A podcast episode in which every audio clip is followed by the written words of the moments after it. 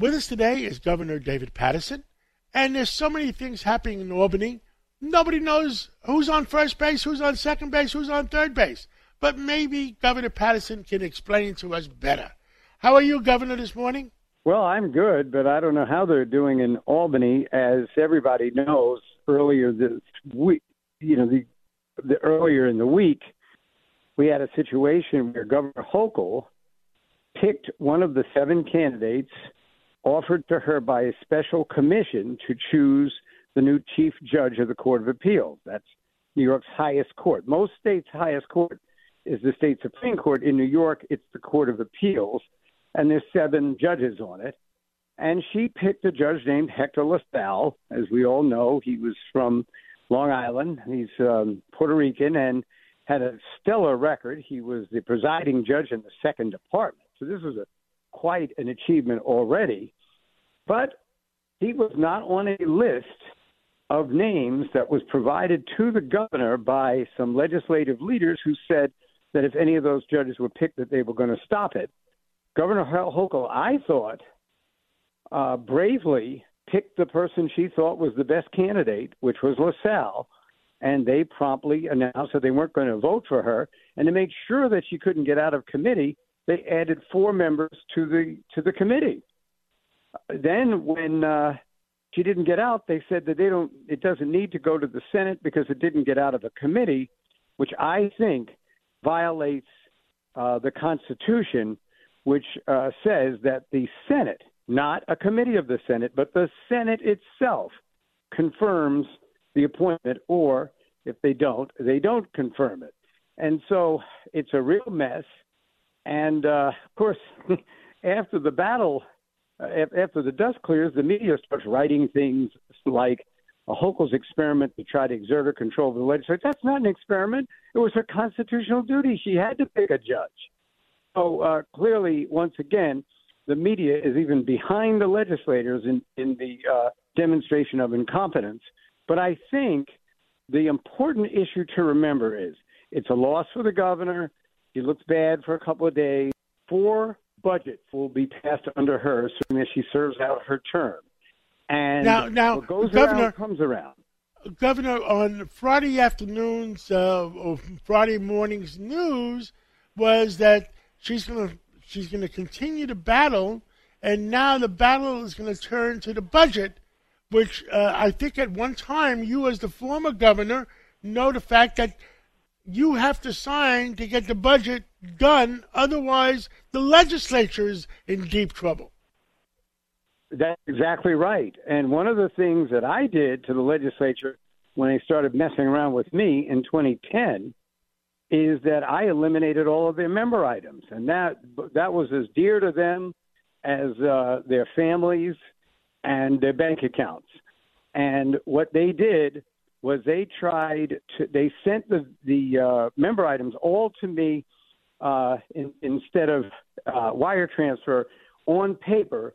It was a pile of uh, member item requests that was four and a half feet high, and I sat there and single-handedly vetoed every single one of them, and they didn't even attempt to overturn the veto after that. And I think this is the kind of of effort that the governor can wage if she is not the one calling the shots in the budget. And so it was penny wise, I guess, for the legislature to stop her appointee to the court. But I think pound foolish because there are going to be a lot of things that they're going to want that they're not going to get now. Or as they say, what goes around comes around.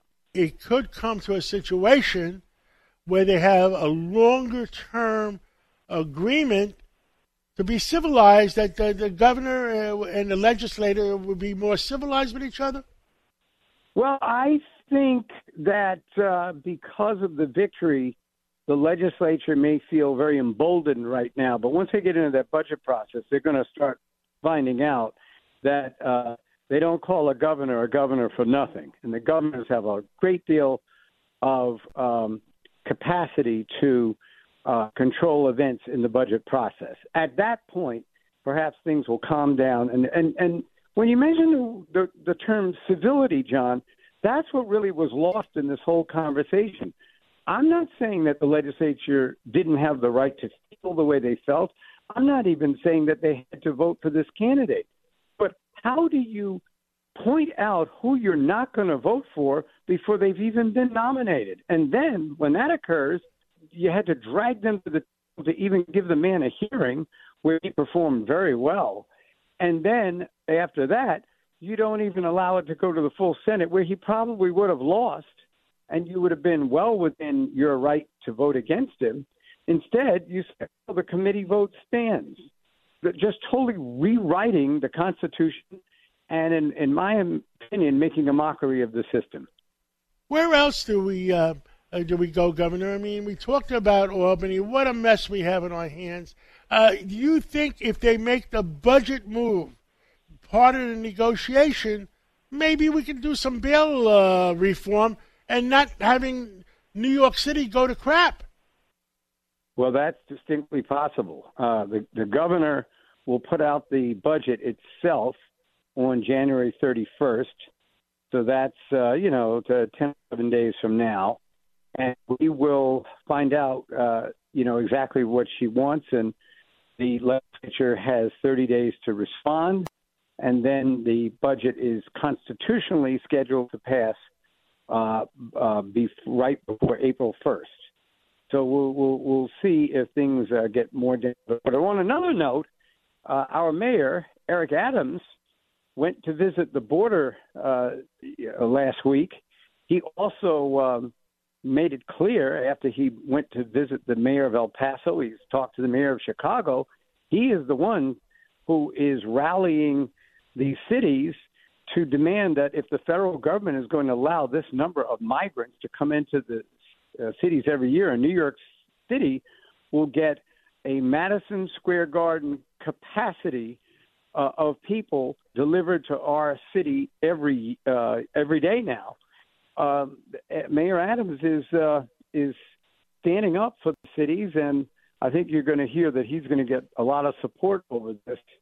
And uh, meanwhile, the federal government is mummified as to what to do with the migrants, other than to try to make it the problem of the states and the cities.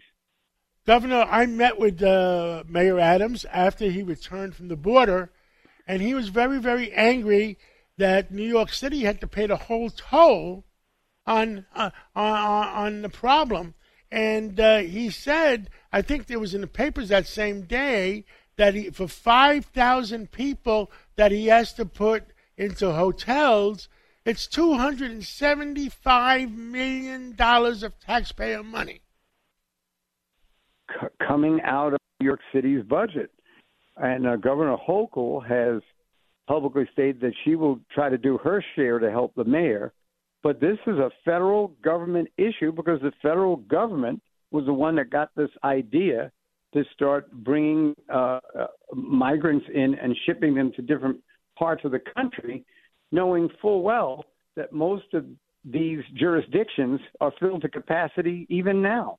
And I think he also said to me, and you know, don't quote me on it, that he's going to start sending some of those migrants upstate. If they could do a better job than the legislators are doing upstate, I'm for sending them right now. I would send them into the districts of uh, of the people that are sending them to us. right. Governor Paterson, I enjoyed talking to you this Sunday morning, and uh, God bless America. Thank you so much, Governor Paterson.